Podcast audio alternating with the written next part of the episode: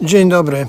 Czy zastanawialiście się kiedykolwiek, co dzieje się po śmierci, gdzie idziemy, kogo spotykamy, jak to wszystko jest zorganizowane? Pewnie tak. Każdy z nas się zapewne nad tym nieraz zastanawiał.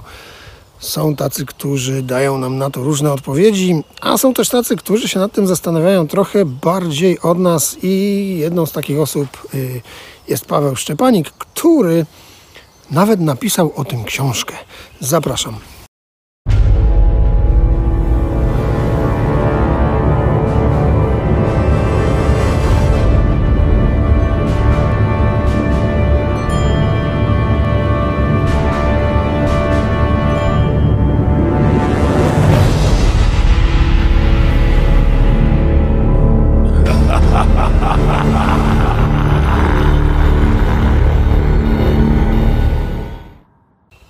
Napisał o tym książkę, y, bo y, jest y, naukowcem, doktorem nauk humanistycznych związanym z Toruńskim Uniwersytetem Mikołaja Kopernika, zajmuje się archeologią, no i bada przedchrześcijańskie czasy, oczywiście z naciskiem na słowiańszczyznę. To jest jego pole zainteresowań i właśnie bardzo mocno kwestie religijne, duchowe. Mm, e, I e, z tych badań e, powstała książka, bardzo ciekawa książka, zatytułowana Słowiańskie zaświaty, wierzenia, wizje i mity, wydana przez wydawnictwo Triglav ze Szczecina.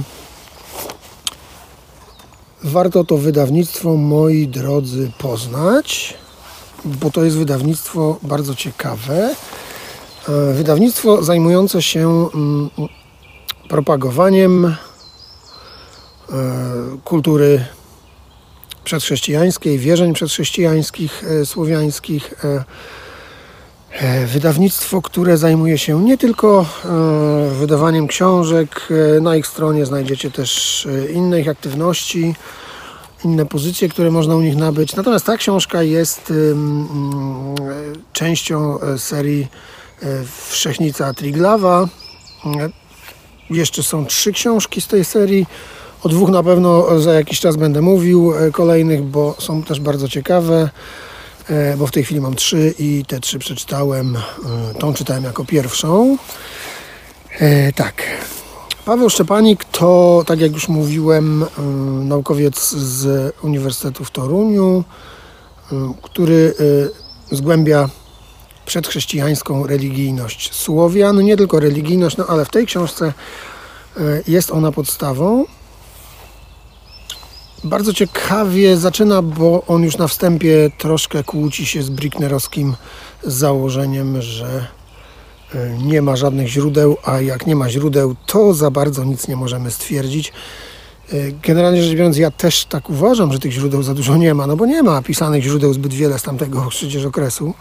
W zasadzie nie ma ich w ogóle, e, pomijając kronikarzy, ale kronikarze, jak to kronikarze? Natomiast to, co ciekawego robi, właśnie wychodząc od tego, pokazuje, że jednak i tak pomimo tego wiele można, wiele można e, się dowiedzieć, domyślić, e, założyć w jakiś sposób, e, bo on dokonuje mm, analizy nie tylko źródłowej, ale też folklorystycznej, językoznawczej, no i oczywiście archeologicznej, bo to jest jego pole działania. I to wszystko razem zbiera i stosuje e, przy poszczególnych obiektach, które bada. A więc książka ta mm, w założeniu już jest troszkę jakby mm, pewnym, może dużo powiem, że buntem, ale e, e, pewnym troszkę odstępstwem od przyjętej w Polsce narracji. I to jest fajne, to mi się tutaj też podoba, że Paweł Szczepanik, ale to też nie jest tak, że on na siłę chce coś udowadniać, że patrzcie, tutaj sobie teraz podciągnę pod moją tezę to, podciągnę tamto. Nie, nie, nie, właśnie o to chodzi, że nie. E, autor jest dosyć ostrożny, ostrożny, a jeśli już e, coś bada, to na pewno dogłębnie to bada, przedstawia sensowne e, dowody, sensowne założenia i domysły. Nie robi tego na hura, nie robi tego jakoś niesiony, wiecie, hura optymizmem, tylko tak naprawdę robi to naprawdę fachowo i y, zgodnie z metodami badawczymi. Dlatego nie można powiedzieć, że jest to jedna z tych pozycji, która oho, facet sobie włączył tryb wyobraźnia na maksa i lecę z tematem i może nawet dolecę do Wielkiej Lechi, kto wie. Nie, to nie to. E, Dużo jest teraz niestety pozycji na rynku, które jakieś tam te wszystkie bestiariusze słowiańskie, te inne cuda, no wiecie, to są żenujące z reguły pozycje, nie? E, Bo tam jest to wszystko tak opisane, jakbym na przykład teraz jestem w lesie i za chwilę tutaj, wiecie, no dwa kroki stąd sobie siądę przy stoliku z jakimiś skrzatami, mm, czy tam innymi e, leśnymi kreaturami. No totalna głupota, ale to tak to u nas teraz wygląda, bo to jest raz modne. Natomiast Paweł Szczepanik jest naukowcem. Paweł Szczepanik, e, pomimo tego, że jest, idzie daleko w swoich wnioskach, idzie daleko w swoich odkryciach, to idzie zawodowo, idzie profesjonalnie. E, Książka podzielona jest na rozdziały. Te rozdziały prowadzą nas e, przez e, duchowość Słowian, wprowadzają w ogóle do mitu, do kosmologii, do, do wierzeń. To jest też dobre. Jeśli ktoś nie za bardzo jest w ogóle obyty z tematem, to ta książka fajnie go wprowadzi w podstawy jakby wierzeń słowiańskich. No a potem już stricte zajmuje się, kiedy już nas zaznajomi wstępnie z tematem, to zajmuje się właśnie e, tą częścią drugą, czyli zaświatami, czyli wiecie, gdzie duszyczka po śmierci. No i e, są to wnioski, ja tu oczywiście nie będę zdradzał tego, do czego dochodzi, do jakich ustaleń, natomiast e, czyta się to bardzo dobrze, czyta się to w zasadzie jak momentami nawet jak jakąś taką powieść bardziej, aczkolwiek jest to książka jak najbardziej naukowa, naukowa e, z masą przypisów, e, z dużą ilością fachowych rycin, e, zdjęć ze stanowisk archeologicznych i tak dalej, i tak. Czyli tak naprawdę spełnia wszystkie warunki naukowego dzieła, ale jest przystępna.